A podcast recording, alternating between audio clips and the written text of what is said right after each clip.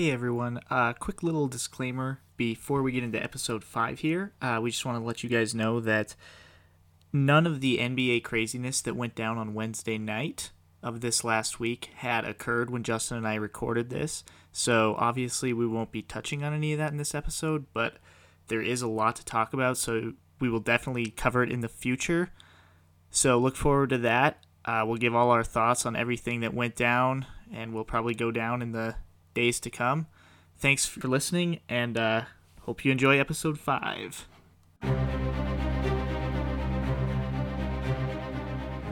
Hello, everybody. Welcome back to another enthralling episode of the Expansion Buddies podcast. We are on episode 5, halfway to double digits already.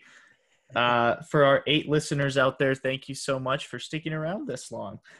I'm your co host, Jared Miller. And I'm your other co host, Justin Wright. No guest this week. It'll just be the dulcet tones of our two voices again. So, Oh, dulcet tones. That's a that's a pretty nice word. That's a ten dollar word if I've ever heard one.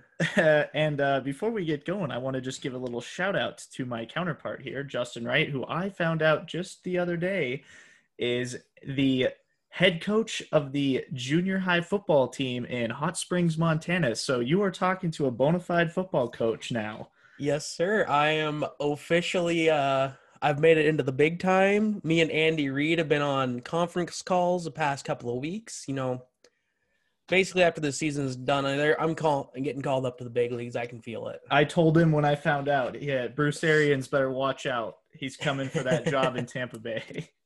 I'd love that job. That'd be a lot of fun. All right, so we've got a lot of stuff to discuss today, but before we get into the main stuff, uh, Justin, I know you said you wanted to give a quick little shout out. Yeah, I wanted to just say congratulations to Budda Baker for getting his extension with the Cardinals. He's a player I really have liked watching play uh, over the past year, and uh, I'm happy that he got his extension. He got a four-year, $59 million extension. Dang. I think he's uh, I think he's a fairly underrated player, and I know watching uh, one of that's good sports videos, he also agrees with that. He is a good player. I just wish he'd get out of the NFC West, but or onto the Seahawks, or or stay in the NFC West and come to Seattle. Either one. Uh, I've got a little shout out to give too. I just want to give a congratulations to Nick Nurse and the Toronto Raptors for moving on in the NBA playoffs. I know I'm a Trailblazers fan, but I have voiced my unwavering support of Nick Nurse. Um, I think yes, he's a great have. coach, and I am happy to see them going on to the second round to play the Boston Celtics. It should be a great, great series, and I'm pulling for the Raptors. Yeah, it should be a good one. So, I had a topic that I neglected to tell you that I wanted to talk about. Fire away. Let's so it's it's not really a current event, but we have just passed the one year anniversary of Andrew Luck announcing his retirement from the NFL. We did today, right? Tuesday. Yes, it was this week. That is the biggest, I think, what if that I will see as a football fan during my lifetime. What if he hadn't retired? Where would he have ended up? You know, he was probably on track to be a Hall of Famer, definitely a Super Bowl winner. That was a crazy situation all the way around because let's just forget about for a second the craziness surrounding him announcing it. Uh, they were Colts were coming off a season in which they went to the AFC divisional round and they yeah they put up a decent fight against the Chiefs before losing out of the playoffs, but it really had a lot of people hoping and uh, optimistic that Indianapolis might go further that next year in 2019. And then, you know, the preseason, I believe it was preseason week three hits and the news breaks via Twitter. Yeah, during during a Colts preseason game. And the thing that I will never forget is when that broke and the videos came out of the way the fans treated him after that or during and after that game. I was just appalled. Oh, so was they, I. They were booing him. People were making horrible comments. It just I I oh, will I know that is the ugly side of sports sports fandom and I know it happens with all teams they get that way, but I will never forgive you know, Colts fans. Well, I shouldn't say all Colts fans because not all Colts fans felt that way, but no, but if- definitely the ones in the building that day. that's I just I cannot fathom the disrespect they had. This Yeah. is a man that is trying to make the best move for himself and his family. And he had been hurt several times, and everybody knows that. For a long time, the Colts had a terrible O line. They finally started to fix that when they picked up uh, Quenton Nelson, and they they really started to shore that up. But Andrew Luck had come off of some big injuries. You know, Yeah. Well, and here's like I remember too after all the ugliness that happened in Indianapolis that day. The thing I did like was so many fellow NFLers jumped to his defense. I remember JJ Watt said about the fans. He said, "You guys only see what we do 3 hours every week. You don't see the grueling training and practice that we put in for the rest of the week behind closed doors." And the bottom line is nobody knows their limits and their body's tolerance and how they're feeling more than the athletes themselves. And I think that's what people Mhm. forget. So in yeah, it was just a really bad situation all the way around. And I remember when it happened and the horrible reaction he was getting was I just remember thinking I hope the Colts don't win a game this year. Like I don't I feel bad saying that for their other players, but the fans do not deserve a successful season after that. you know, Andrew Luck is a player that I don't care who he had played for. I would have just loved that. I, I just he was a fun player to watch. He was the epitome of epitome of being a nice guy. I mean, holy cow, you you you've seen the videos where he was mic'd up, he'd get knocked down and say, Hey, that was a good hit, man. Good job. Oh yeah, him and Luke Kuechly were the two nice guys of the league. And it was such a profound moment for me as a football fan, seeing how he got treated. And you know, I cannot imagine the hardship that he went through after his injuries and having to rehab. And that's going back to like Alex Smith, him coming back. I cannot bel I cannot fathom the stress and mental anguish of getting hurt in such a way that you know that you're not going to be able to, you know, Alex Smith potentially could have died. He was Yeah, it was that bad. I mean, he almost lost his leg. Yeah. It was such a But- bad injury. From going to that where he, you know, death or permanent bodily injury, where Andrew Luck, you know, there was a time when he was out of the out for injury where there, there was a lot of speculation if he'd be able to ever return. Um, but coming from that point to then, you know, when Andrew Luck did return, playing some of the best ball of his life. Yeah, It's just I can't imagine that jump. It's kind of the same thing actors when they go from you know super super skinny to super super uh, fat for roles. Like it's the stress yeah. that that puts on your body and your mind. I just I cannot fathom it. Yeah, well, and I don't know. We have no idea what those athletes go through on a day-to-day basis, even if they are healthy. You know, just the amount of work they put in, and it, is a it, is a job. I think people forget that sometimes, but it is a I, job. I agree. And you know what, Andrew Luck, if you are listening or you ever come across this, just know that I will. I and the expansion buddies will always stand behind you 100% for your decision to retire. Absolutely, Good on you for making the right decision for yourself.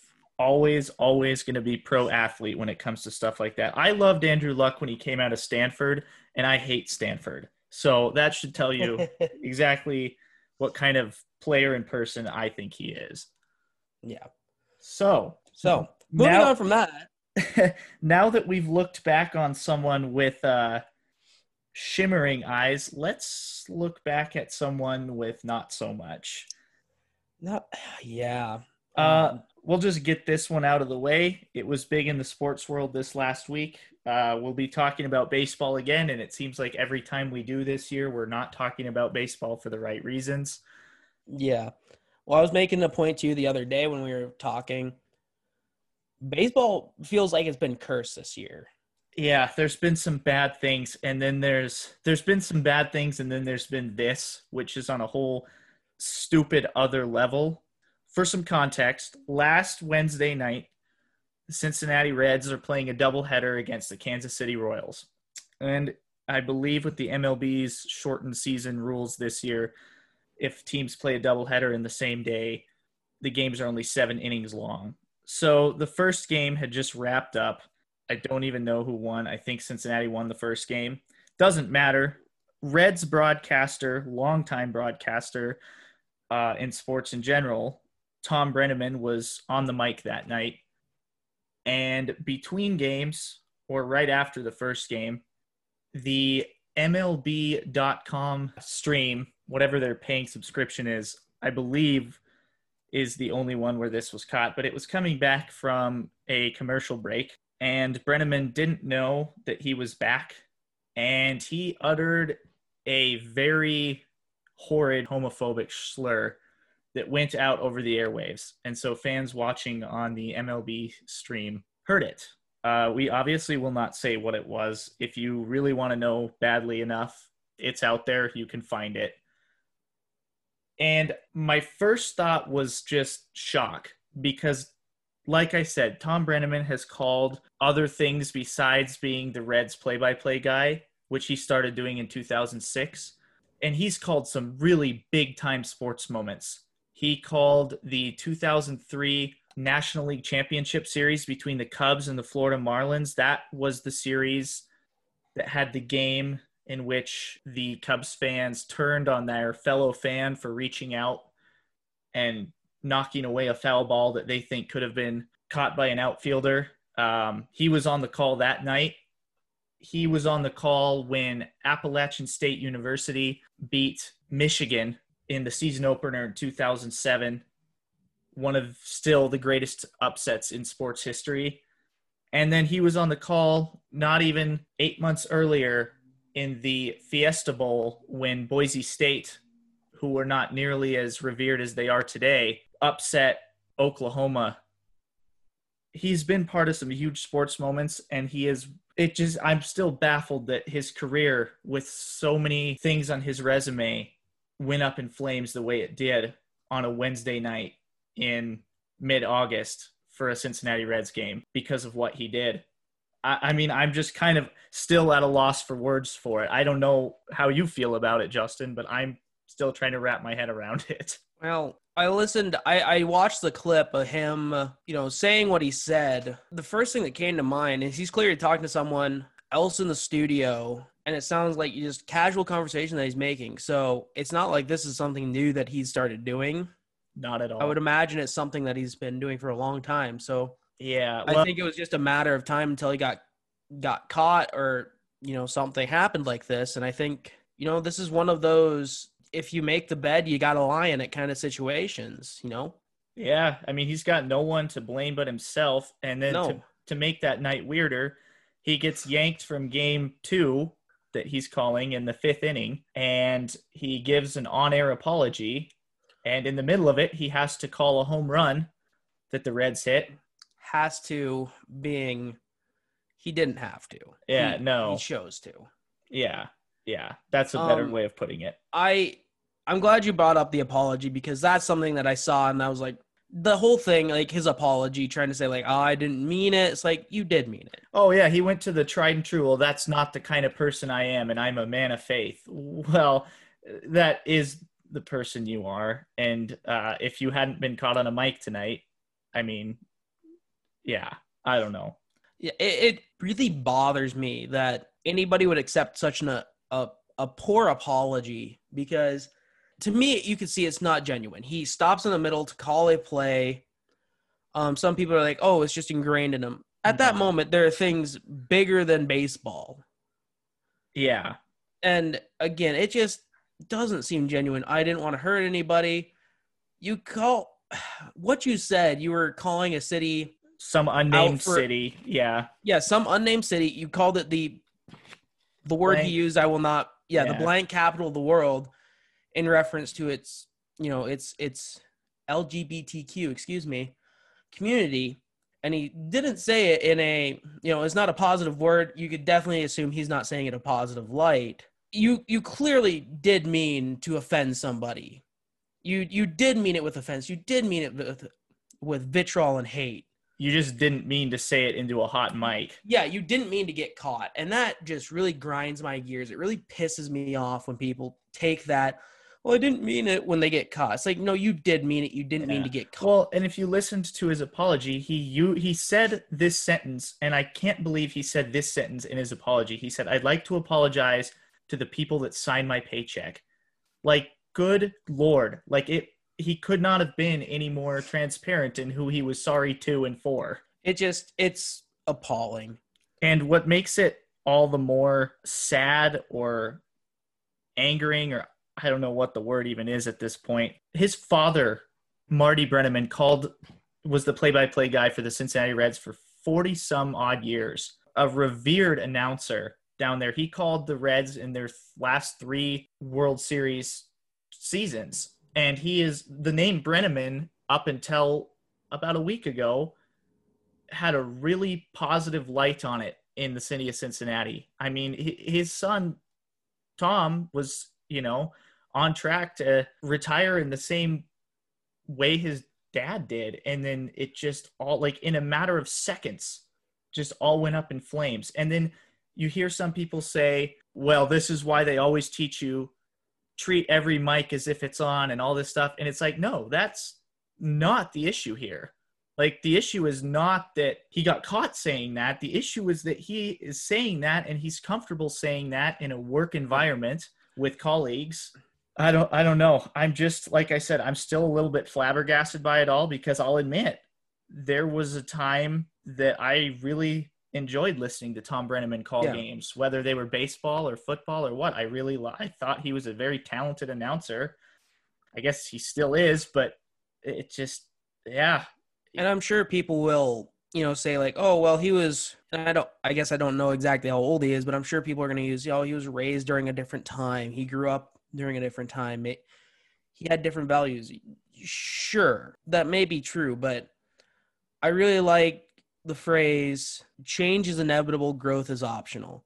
Times are changing, whether you like it or not. You can either choose to be stuck in your your old bigoted backwards ways or you can change. You can be try to become more accepting.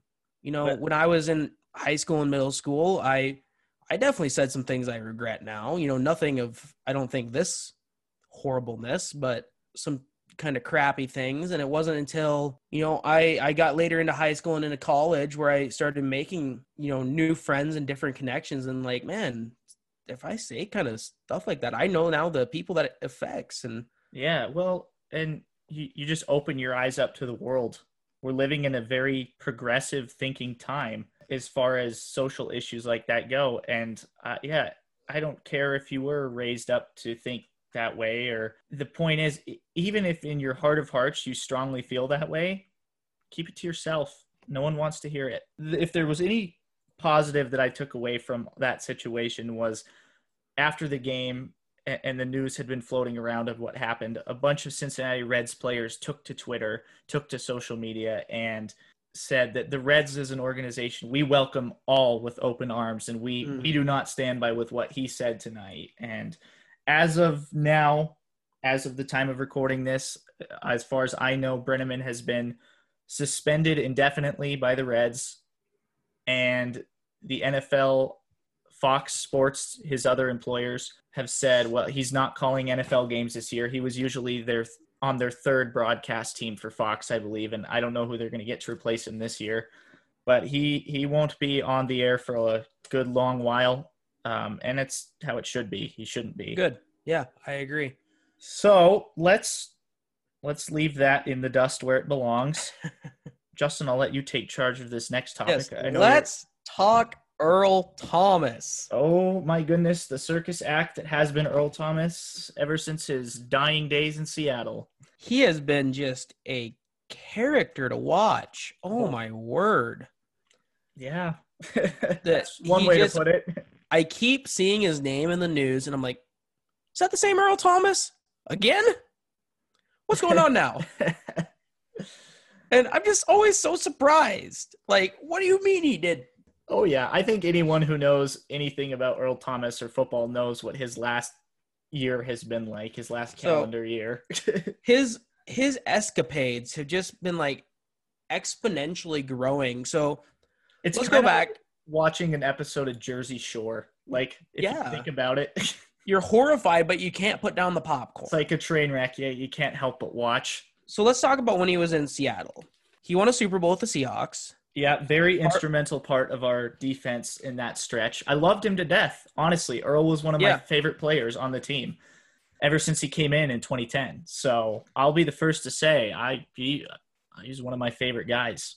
Near the end of his career, he was definitely not happy. He was looking for an extension with the Seahawks. Yeah. Um, not getting it. The front office seemed to not want to give him an extension. I don't and It I know was- he was very upset with Pete Carroll as well. Yeah, it was a lot of bullheadedness on both sides. One thing I will always commend Earl for, though, in that last season with us, he had threatened to hold out, and then last minute, kind of, he decided to come back without any huge extension or agreement because he basically said, "Well, my teammates are more important, and I can't, I can't quit on them." And so I, I will always give him a nod for that. And as he's said multiple times, he's like, I don't regret butting heads with Pete Carroll, but if it affected my teammates, I do regret that. Yeah. But leading up to that, there's the very famous clip of him running after the then Cowboys head coach and saying, "Hey, if you can come and get me, come and get me." I and basically saying he wants to go to Dallas. Yeah, that was after our playoff loss to them a couple Yeah. years ago in the wild card round. I remember that. That was kind of when it first started to go south in Seattle, I feel like. And then the next fall, his final season with us, uh, where he got injured, we were playing Dallas in week three, I think it was, maybe two. And it was in Mhm. Seattle. And I remember he had a heck of a game against the Cowboys. He had like two interceptions. And on his second one, I remember he like jogged over to the Cowboys bench and then did this big exaggerated bow, almost as in like that was an audition for their team. And I know he's from Texas, so you could see kind of why he would want to go there, but that's not maybe the best way to go about it. But I digress. I'm not a football player, maybe. Um, but then of course he later breaks his leg. I think it was when the Hawks were playing the Cardinals. Yeah, we were down in Arizona, and I think it was the week after that Dallas game I was just talking about. It was shortly after that. Hmm. But he breaks his leg, and very famously, as he's getting carted off the field, he turns and looks at Pete Carroll and gives him a big middle finger. He flips him the bird, and that was the last play he or the last game he ever played for Seattle. Of course, then he goes on and is signed by the Ravens for a pretty sizable chunk of money. Four years, I remember, if I remember correctly, was what Yeah. the contract was. Uh, there was speculation that he was going to go to the Chiefs. They ended up, of course, going with Tyrann Mathieu, the Honey Badger, who, in my personal opinion, I think is always the better choice. He he has proven himself time and time again that he's a good leader, good locker room man as well. But Earl Thomas, of course, ends up in Baltimore, plays an okay season. Uh, the Baltimore Ravens definitely play a different defensive style than the Seahawks a little bit. Earl Thomas was end up he was a strong safety rather than just a safety and didn't have as good of a season although he had some of his first career sacks Yeah. um, showing that he could still play oh yeah, yeah. He could still. I think he could still play now. I, I agree uh, yes absolutely i shouldn't say that that was ever in question but showing that he's not out of that you know uh, one of the videos i watched i think it was that's good sports again said he's not in the top five anymore but he's still probably in the top 15 Yeah, he's definitely not what he was in his heyday, but he's still a very solid safety. Yes, but anyway, so then you get to this off season, and oh my word, that man just I feel like he just lost his mind. Starts to go off the rails a little Yeah. bit. He is caught with his brother with prostitutes, and they're caught by their wives. Yeah, that was Um, uh ooh. That was makes for an awkward Thanksgiving, I'm sure. yeah.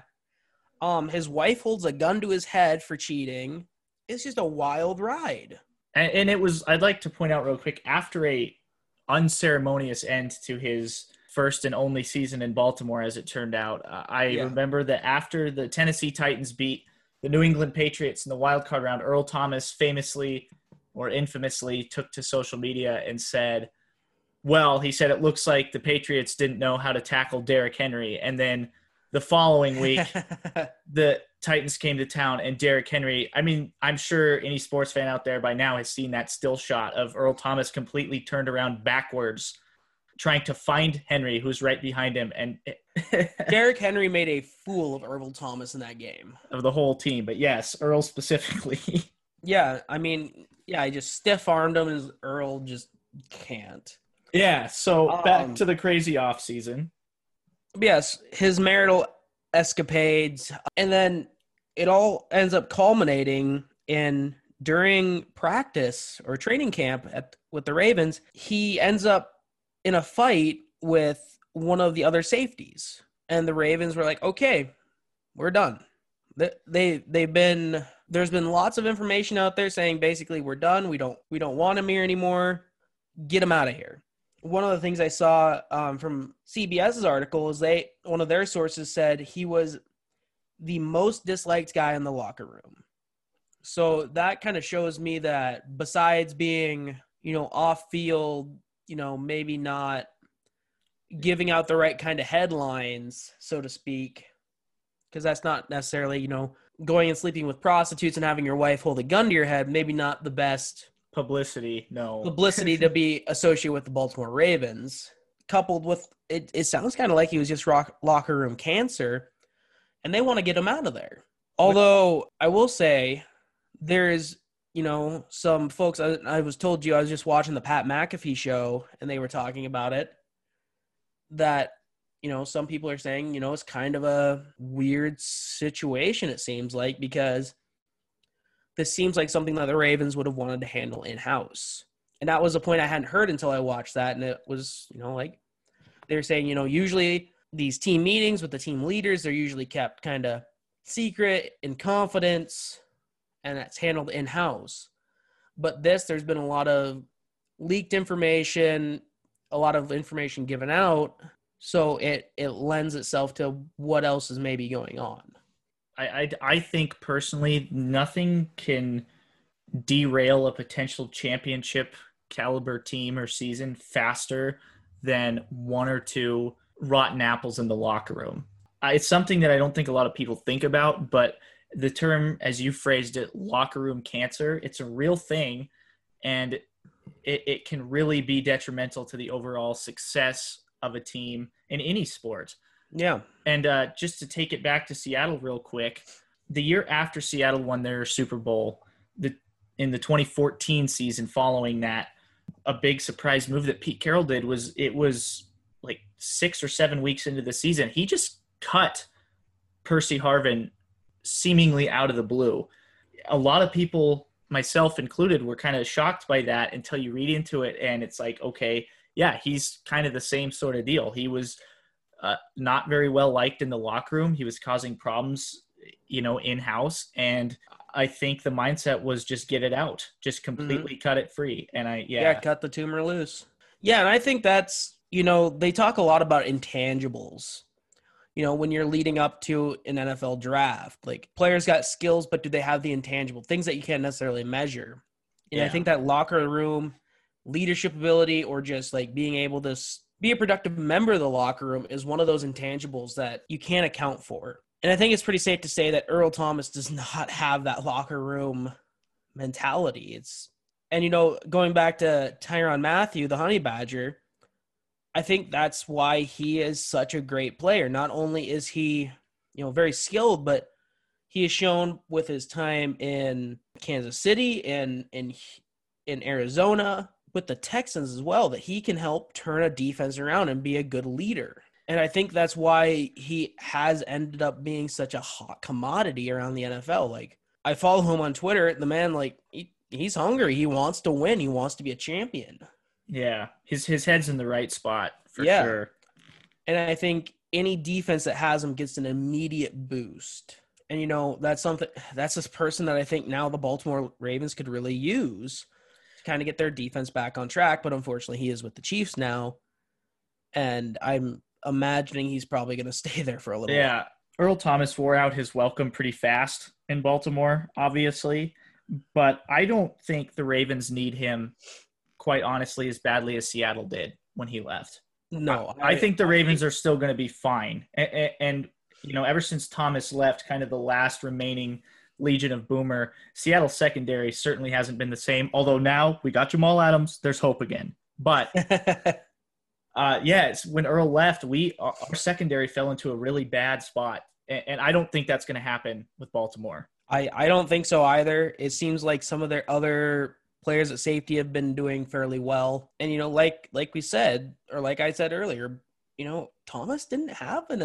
a top 10 year in Baltimore. I don't think You know, he actually had less interceptions, and I know that's just one stat line, but he had less interceptions last year in Baltimore than he did in his four game season with Seattle his final year when he got injured. He actually had more interceptions that year. I did not know that. I think a- I think he only had stat. he had yeah, he had two last year in Baltimore and that season with Seattle. That last one he had three. That's just insane. And then you hear things where the Cowboys, who we were talking about earlier as at one point being potential suitors for Earl Thomas, were asked about it recently about the possibility, and new head coach Mike McCarthy kind of basically just said, uh, "We're fine." Yeah, I think, you know, if Mike McCarthy wasn't coach and they'd stuck with uh Garrett, yeah, Jason Garrett, I think there's a potential that he goes there, but I think Mike McCarthy is trying to carve out his own thing there. And you know, a lot of people say like, "Oh, he's just going to be like Jason Garrett. He's just going to be a mouthpiece for Jerry Jones more or less." Yeah. I, I don't think so cuz he, you know, despite how he ended his career with Green Bay, you got to remember he is you know, he's a Super Bowl winning coach. Yeah, well, and this is maybe just coming from a point of personal.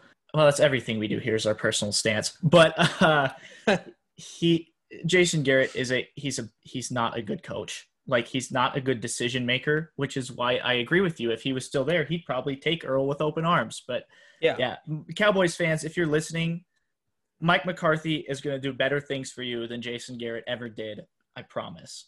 So I the agree. Cowboys have said no to the whole Thomas possibility, and I believe there was another team. I, for the life of me, don't know which one it was, but I thought two teams were asked about it, and they both kind of said the same thing. That's not to say I don't think he's. I don't think he's going to be at home twiddling his thumbs this season. I think he'll go somewhere. I think someone will be needing a solid secondary guy bad enough where they'll be willing to risk the locker room stuff. But uh, yeah, I mean, you can see the kind of effect this has too on teams that aren't even involved. They don't want to get involved, and you can't blame them. But yeah, I think what might end up with Earl Thomas is kind of a Cam Newton situation where he just goes for so long not being signed where a team might just get him for a deal. You know, he Thomas might not like it, but it might be just the way it goes. Yeah, it might be his only option to play. He might he might have ended up just, you know, losing himself money basically. Like we said, he he's not a bad player. You know, he's got years left in him. I don't know what team's going to take a chance. Uh, someone will. Someone desperate Yep. enough will. I don't think it'll be the Buccaneers, and I'm certainly fine with that. I don't think Seattle would give it round two No, the I way things uh, ended, but I I, don't think know. he burnt his. I think he burnt his bridge and you know, the whole road leading back to the Seahawks. Yeah. So I'm I'm honestly okay with that. It's kind of feeling like a bullet dodged now. It really is. Well, if you've got nothing more on that, Yeah. Uh, speaking of crazy situations, the theme of today's episode, ladies and gentlemen, is people losing their jobs for better or worse. and this third one will be no different. The uh, let's just start with the little cliff note that we, at least myself, I know, was horribly wrong in my NBA prediction last week when we had our guest Ryan on. I said that I was really intrigued by the Boston Celtics and Philadelphia 76ers series. I thought it was going to be hard fought and evenly matched. Boy, was I incorrect. The Celtics swept the Sixers with ease, so much ease that a couple days later, maybe not even a day later, it was Philadelphia fired their head coach, Brett Brown, who had been with the team for seven seasons. I think personally that that was a very incorrect and stupid decision. Justin, can I tell you why? yes, please inform me why. All right. Last I checked, and I know that this is how it works in sports. The team doesn't perform. It doesn't matter whose fault it actually is. The coach is the one that takes the heat. So I get that that's how this works, and this was no different. The Sixers completely underperformed in the playoffs this year, and Brett Brown paid the price. But Brett Brown was not the one that got injured. That was Ben Simmons. And of course, it's nobody's fault when they get injured. So without Ben Simmons, And I remember our guest Ryan last week said it's really hard to pick any team to win a playoff series or do well when they're down one of their best players, which the 76ers were. And I know they still had Joel Embiid, and he, he tried his hardest, but you cannot fault really anybody for that situation.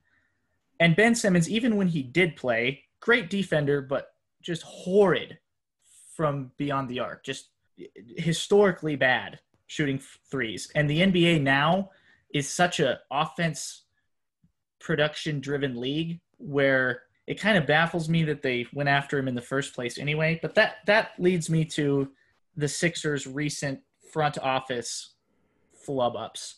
In 2017 in the draft, they held the third overall pick, which by almost every prediction and mock draft had them landing Jayson Tatum, who now plays for the Boston Celtics that just swept the Sixers. They traded up in that draft to the number one overall pick to grab Markelle Fultz, who there was a lot of hype around coming out of Washington. And do you want to know what uh, Markelle Fultz did for the Sixers? I would love to know. He played one season for them. Well, one season and then a little bit of another one. He had a pretty bad shoulder injury that hampered his shooting.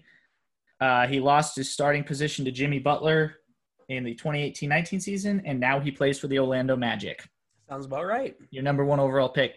Brett Brown didn't do that. Brett Brown didn't trade up and take that risk. Speaking of Jimmy Butler, he came over. He was supposed to be the next big thing in Philadelphia to help help them over the top, pair him up with Joel Embiid. Uh, do you want to know where Jimmy Butler is now? Where is Jimmy Butler now, Jared? He is also moving on to the second round of the playoffs with the Miami Heat, who also swept in their series. Oh, I see. I see. He didn't last very long in Philadelphia either. Not Brett Brown's fault. Then let's get into some mega deals that they gave some of their more average talent. Tobias Harris, he's a solid defender. Here are his numbers, his career numbers. He averages 6.1 rebounds per game, five blocks, seven steals, and then on the offensive side, about 16 points. Solid numbers. Would you like to know what his contract is? I do, but as a teacher, I think it's going to depress me. Five years, $180 million. That's a lot of money. Al Horford, another okay defender, 8.3 rebounds per game, 1.2 blocks, 8 steals, and almost 14 points. Again, would you like to know his contract? Yes, I would. Four years, $109 million. Between those two guys for the next almost half decade, the 76ers are shelling out almost $300 million on, cow. I would say, average talent. Brett Brown is not in charge of those decisions. So, how do those salaries compare to players that lead the league in those positions? Your top defenders? Yeah. Well, off the top of my head, I don't know the actual numbers, but if you're talking your top defenders, you have guys like Steven Adams in Oklahoma City, Rudy Gobert in Utah, Giannis with the Bucks. So I just googled it. It looks like Rudy Gobert signed a four-year, 102 million dollar contract with the Utah Jazz. So now, run by me again what their those two guys' contracts was. 180 million and 109 million. So actually, that's less. Wow. Than both Horford and uh, to Harris are making. Those are decisions, people, that are made in the front office, not from the sideline. Brett Brown did not do that. That's going to hurt the team for years to come. And when they went and got Markelle Fultz by trading up, it's just like the NFL draft. Think about it. If a team trades up to the number one overall pick, even if they're jumping just two spots, think of how much they're giving up to do that mm. yeah. and a huge risk they're taking. And like I said, they could have stayed at third. They could have got Jayson Tatum. So those have been better off. Yeah. Then let's look at how new Sixers coaches have fared in recent years. The last four 76ers head coaches, starting in 2005 with Maurice Cheeks all the way up till now. In his first season, Maurice Cheeks had a losing record of 38 and 44. He coached there until 2009. He never had a winning record. Then there was Eddie Jordan, who coached the 2009 10 season. His record was 27 and 55. He was fired after one season. Then there was Doug Collins, who took over in 2010, and he coached until 2013. Doug Collins, it took him two seasons to get a winning record. His first year, he was an even 500. And then there was Brett Brown, who started in 2013. His first season, 19 and 63. Awful. And it took him five seasons to get a winning record. But when he did, the Sixers have been to the playoffs three years in a row. And I get it. This is a results driven league. And after a while, yeah, you need to start winning. But here's the thing my whole point is going to come back to this. Last year in the 29 or 2018 2019 playoffs, let's set the scene. Round two, game seven in Toronto against the eventual champion Raptors. The game is tied 90 to 90. Seconds are ticking off the clock. The Sixers have a chance to pull off the upset and to go to the Eastern Conference Finals. And any basketball fan knows what's going to happen next. Kawhi Leonard gets the ball. He's going to travel on the outside of the perimeter. He's going to put up a prayer as the buzzer goes off, and it's going to bounce not one, not two, not three, but four times off the rim, and it's going to roll in the right way because the basketball gods smiled on Toronto and knocked Philadelphia out of the playoffs in the second round in the latest possible moment it could happen. If Kawhi Leonard's shot rolls a half an inch in any other direction and falls out, that thing goes to overtime. Who knows what happens if Philadelphia wins, if they move on to the Eastern Conference Finals? I don't think we're having this discussion at all right now, quite honestly. I don't think Brett Brown's job would have been in jeopardy the way it was if they went further in the playoffs last year. And ultimately, that came down to, you know, the angle of the role of a basketball. Mm-hmm. I don't have any personal dog in this fight. Uh, I'm a Trailblazers fan. I I really don't care at the end of the day what goes on with the 76ers organization. Even I can look at this from an objective standpoint and say Brett Brown has brought this team more success recently in really the last decade and a half than it's seen. He's like I said, coming in off three trips to the playoffs, and granted, this year's showing was not great to fire the guy, I just don't think it was. I don't think it was the right move, and I think that this is something that's going to hurt them down the road because yeah, they still have talented guys like Joel Embiid and Ben Simmons, but now they're going to have to learn an entire new coaching scheme. You know, whoever they end up going with, and, and I think if you want to blame anybody, start looking at the front office and it's something that I think needs to happen a lot more of in sports in general. I agree. Uh, you know, the front office is what builds these teams and makes the you know makes these decisions. Uh, you know, the head coach is there to do that. He's there to coach. Yeah. He's able to advise on certain decisions. You know, if you look at coaches in the NFL, they definitely get a a big say in who the organization drafts, but they are not the end all be all. Yeah, and I would argue the front office and GM. I would argue that they get more of a say in the NFL, I think, than maybe mm-hmm. they do in the NBA. I would uh, agree.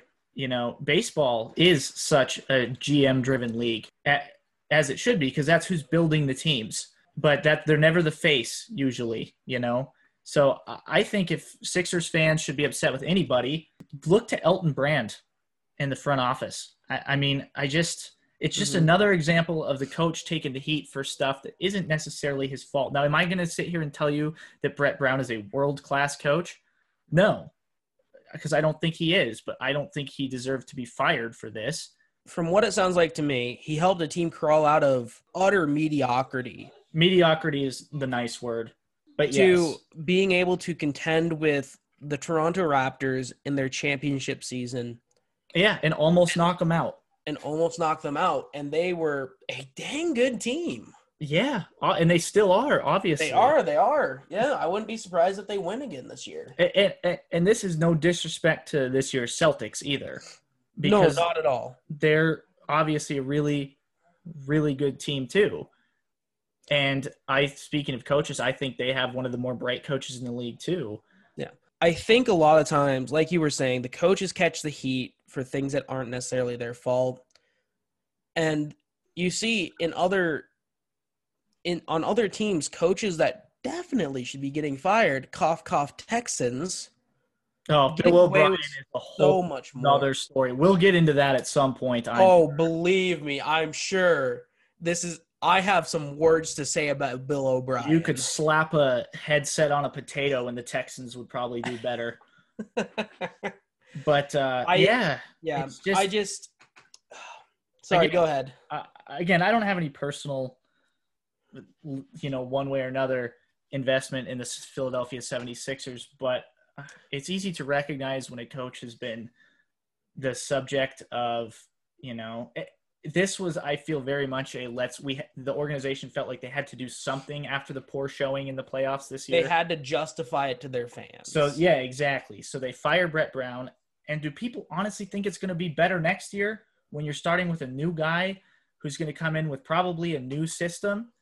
No, they're basically heading back into rebuild mode, which they've already been in, and are just you're gonna slide back to mediocrity. And Well, you know, I can't help draw, but draw some some similarities to other teams in other leagues where, you know, like for example, the Cleveland Browns. They are the king of firing coaches before they should. oh, they're real trigger happy.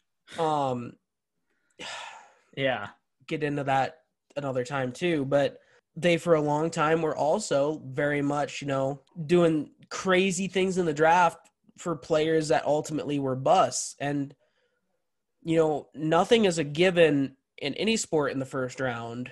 There's players that you're like, "Oh my gosh, we need to have him," and then it just is a bust. yeah. Well, and Um, there's just things in general that aren't a given where injuries, like I said, no, I mean Yeah. Ben Simmons and when they had Markelle Fultz, and that's really no one's fault. Injuries just No. happen. It's part of what happens. But yeah, it, it happens in every sport. You see it time and time again. The team underperforms to fan expectations or to you know front office expectations, and the coach will be the one that takes the heat Yeah. for it. And I think a lot of times too, going not to not to drag it back to the draft. I just had another point to make about it. But I think a lot of times people are like, "Oh man, we got a bum in the first round of the draft. That's going to cripple us for the next two years." Well, maybe that's true, but a lot of times those teams are very greedy on who they take instead of taking someone who's a more safer option. Yeah, Um, Yeah. Maybe someone that shores up a position and can be a starter next year rather than a we need them to start right now and win with us. Yeah, and I'm not trying Um, to rag on guys like Markelle Fultz, who did have a lot of hype coming out of college. I think he's still a very talented basketball player, obviously. Yeah. But there was things that happened outside of anyone contr- anyone's control, Yeah. let alone Brett Brown. And on, obviously, it is neither Jared or I. Co- well, I, I clearly coach. Yeah, you can come But- from a coach's standpoint. Neither of us coach at a professional or even a semi-professional level. Hey, I think I refereed for like fifth grade basketball tournament once, so I've been around. I know what's up. but you know running a team is very hard. You have to you know manage skill. You have to manage the locker room. There's a lot that goes on. Yeah, and putting a team together is very tough. Look at michael jordan's stint as a manager it Yeah. one of the greatest to play the games it's a whole a different side of it. horrible horrible team manager or gen- i think he was general manager Yeah, with the with well, he's part owner of the uh, Hornets too, I believe. Yeah, Um, but he, you know, he was like, "This is the guy I want on a lot of things," and it just it didn't turn out good. Yeah, I don't know. I don't know who Philadelphia is going to go with. I really haven't even heard names floated around. It's still very early, but I can tell you this: you can put me on record saying I think the Philadelphia 76ers are going to have a worse season next year than they had in any of these last three, with uh, I- Brett Brown at the helm. I agree. I don't think they make the playoffs next year. Yeah, well, and the East is weird. The East is so wide open. It seems like it's not nearly as competitive by and large as the West. So they could sneak into the eight seed, as you know, uh, sub 500 team, but Yeah, that's true. but I don't know. It's just it But if they a- sneak in, they're not a, they're not going to be a quality team. no, and they're probably gonna get swept again, and Then they'll fire another coach. yeah, and I don't want to sit here and say that they were necessarily trigger happy this situation because Brett Brown, like I said, he has been there seven years. I I think you got to look at when the success came, and the success came most recently. So it felt like they were You've got to look at those results. You said, you know, he started off with an abysmal record in 2013, and the last, you know, has been slowly building until the last three years they made it to the playoffs. yeah and they had a, an excellent showing last year. You know, not an excellent showing this year, and I don't know how they did the first year they made the playoffs. But, Uh, they also lost in the second round in 2017-18. Yeah, that so was. they've had some pretty good, you know, exponential growth until until this year they had a little slide back. yeah, But you know, and I guess I'm coming at it as a point from a teacher. You know, if if someone is showing growth and has a slide back, you help nurture them and get them back on track. You don't just cut them loose. yeah. Well, and maybe look at the situations surrounding it, which may have resulted in that slide back. Not only do you have the injury to Ben Simmons, like I was talking about, but oh yeah, COVID happened, and everything that was thrown on top of that in the sports world. And I, I get it. All the other teams down there in Orlando had to deal with the same, you know, kind of upending of their daily lives. But uh, you just, I don't know. I I feel like I've sufficiently given my thoughts on that, yeah. and and I bet I bet he'll end up somewhere as either an assistant or hopefully still a head coach because I still think he has that talent. I agree. I think he'll end up somewhere. So I don't know, Sixers fans. I hope you're happy. I hope uh, I hope you're looking forward to another couple years of mediocrity and missing the playoffs. And I can tell you it's not a fun place to be. good luck. So I feel like I've sufficiently gotten everything off my chest. Was there any other sports things you wanted to touch on real quick before we wrap up for everybody? Ooh, I don't think so. Um, you know, I I think we covered the big stuff right now. Um, I will say we're gonna have our fantasy football episode coming out next week, I believe. With a couple special guests for you. Yep, We- it'll be a very confusing episode. And we won't y'all. tell you why. You'll find out. You have to listen. Yeah, it's like Christmas. You gotta wait. Yep. But I'm very excited for that episode. I love fantasy football. I love football in general. We just got the old league revamped and up and running again. yeah. Year number four of our league. Uh, let's get it out of the way now. Justin's the defending champ. I am. I am. He beat I- he beat yours truly in the championship last year. I will So- never let you live down. When we drafted last year, you're like, Justin drafted a terrible team. He sucks. You, you didn't say it like that, but you were like, I don't think your team's very good. I yeah, I was honest. And hey, we were both in the championship last year. Let's put it this way: there's Yes, is yes, we eight other guys in our league who finished below us, so they have no room to talk. Yep. I do feel bad because in that game, you were really struggling. I don't remember who your other receiver was, but one of them was Juju Smith Schuster. Oh God, And you're like, do I play Juju or do I play? I, who's your other receiver? I don't even remember. I'll I'll And- try to look it up. But we and yeah. It wouldn't have mattered anyway, but I'm like, I think you go with Juju. I think he's more solid. And he just had an abysmal game. Oh, he just. I do feel bad about that. Oh, I mean, you know, it's fantasy. It happens. We'll get into all that next week. You can hear all of our woes and celebrations and all of our I'm- thoughts. Yeah, I'm super excited. I love talking fantasy football. Oh, we got a lot to talk about, and we hopefully are going to have the right guys on to talk about it with us. One of them will, he's in the league with us. So, Yes, sir. All right. Well, well, yeah, thank you everybody for uh, tuning in to episode five. Like I said, sorry we had no guest on this week. Uh, we don't really know anyone who's an expert on people losing their jobs, so we thought we would just take it. And uh, we hope to see you for episode six, our fantasy football special, next Thursday. We'll, we publish every Thursday. Find us on Spotify, iTunes. Check us out. Give us a follow. Find us on Twitter at the expansion BU1. That's the number one. We'd love to hear from you guys. Thank you, everybody, for tuning in. Always remember party like it's 1976.